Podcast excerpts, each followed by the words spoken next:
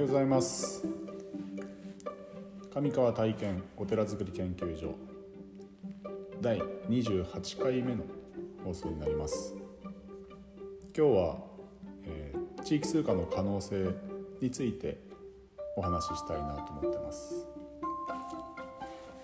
えー、昨日まで、えーと、放送されたあ5日間ですね。月曜から金曜までの全5回で放送された「テンプルモーニングラジオ」まあ、松本翔慶さんにお誘いいただいていろいろな話を、うん、してきたんですけども、まあ嬉しいことに反応がありましてお一人、えー、Facebook を通じてあのラジオを聞かせていただきましたと、えー、とても良かったです、えー、お友達になってくださいみたいな感じで、えーと、千葉県の女性の僧侶日蓮宗のですね、まあ、海女さんっていうんですけどもから連絡をいただきまして、えー、ありがとうございますとでお友達にならせていただきました。で松本さんにもあのお礼のメッセージを送ったんですけども、まあ、ツイッターのダイレクトメールであの今までの中で一番大あの今回の金曜日のお話が良かったですっていう反応がありましたよっていうふうに連絡をいただいてああなんか伝わったのかなっていう、まあ、やっぱり反応ねいただくと、まあ、それがネガティブであろうとポジティブであろうとやっぱり反応していただくっていうのはその方の、え気持ちというか心が動いたので反応されてると思うのでそういうことがあって嬉しいなという気持ちに昨日はなってました。はいでえーと、今日は地域通貨の可能性についてあの、うん、ちょっと話したいなと思うんですけどもまあ、司法参加でブッダバンクというのを活動してきたんですが、まあ、海外の、まあ、マイクロクレジット的な動きというのが今中心になってるんですけども実は構想の段階でもう一つ地域通貨と、うん、地域通貨を両輪としてそのマイクロクレジットいわゆる小規模融資ですね。個人への融資とあとその、えーとまあ、コミュニティを強化するために強くするために地域通貨というものを取り入れてはどうかというのが構想の中にあったんですね。まあ、今ももちろんあるんですけどもその、まあ、地域通貨について考えていった時に、まあ、当時、まあ、と10年ぐらい前かなあの日本でそれは動きとしてできるかな、まあ、あのスタディケースとしてあのできるかなということで、まあ、自分のお寺周りで始めてみたんですね。で、まあ、仕組みと、まあ、ここで話すとちょっと長くなるんですけども、まあ、数字を交換して、えー、その職能といういわゆるこう技術だったりとか物だったりとかをこう売買売買というか交換していくような仕組みを考えて、えー、実際にやってみたんですね。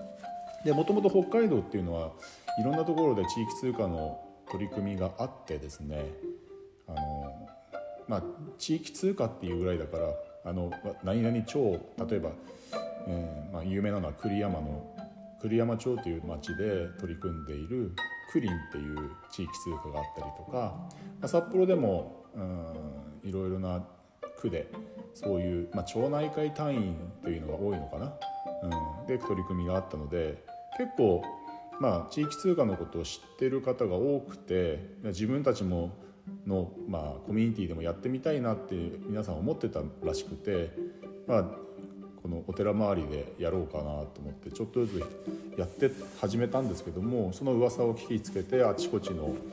まあ、コミュニティの方から連絡をいただき、まあ、説明会をしてほしい、まあ、話を聞きたいということで行くと、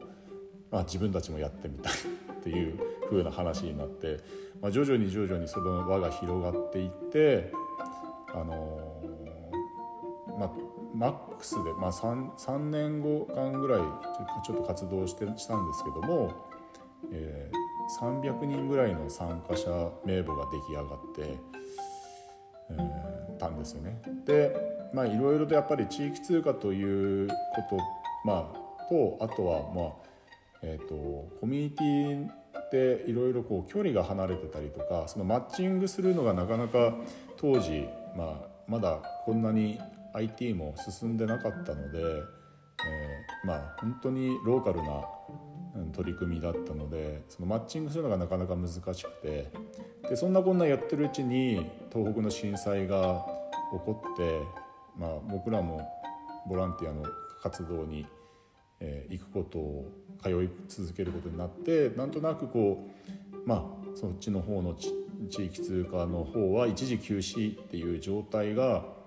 で、えーと、今も続いてるんですけども、まあ、そのお寺作りを今、うん、どういう形で作ろうかっていうことを考えている時に、まあ、この間の放送でもお布施の可能性みたいなものを、えーと、話をさせてもらったんですがこの地域通貨をうまくこうお寺作りに取り組めないかなっていうことを今ちょっと考えていてこれは何かというと例えば、えーと、地域通貨っていうのは、うんと、感謝の気持ちとして、えーと、交換できるんですよね。例えば、まあ、うんとお寺の、えー、と掃除をしましたとか、え、寺の周りの草抜きを草取りをしましたという方に対してお寺から感謝のお礼としてこの地域通貨を、まあ、お渡しするまあ、なんだろうな、えーと、当時、まあ、当時というか、うん、ブッダバンクの単位でいうとボディっていう単位でこれはボディっていうのは菩薩っていう意味の菩提っていう意味なんですね仏教用語で。まあえーと、菩薩業、まあ、利他的なあの取り活動の対価として対価っていうかお礼としてお渡しする。でその渡した地域通貨が例えば、うん、なんだろうお寺でやってるイベントの一部、えー、参加費の一部に使えたりとか、まあ、例えばなんだろう供養する時の、えー、お当場の、えー、供養代のオフセットの一部に使えたりとか、まあ、オフセットしてもそのままお渡し願えるようなそういうような何て言うかな自分がこう不正をした、えー、お寺に対してとか誰かに対してお布施をしたことに対しての交換のお礼として現金ではなくその地域通貨を発行する。例えば自分が作った、うん、例えばパンとかねお菓子とか、まあ、いろんなあのハンドメイドで作ったものをその地域通貨を使って交換し合うというようなことをあのができればいいな。まあ、実はお寺ではフリーマーケットも10年間ぐらいやってた時期がありましてその物の交換とか、えー、いわゆるそのサービスいわゆる例えばマッサージだったりヘアカットだったり、えー、その人の持ってるいろんなものをこう交換できるようなことの取り組みもやってたんですね。でその辺りをこううまくお寺作りの中で、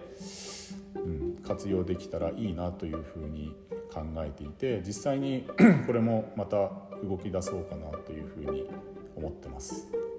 うん、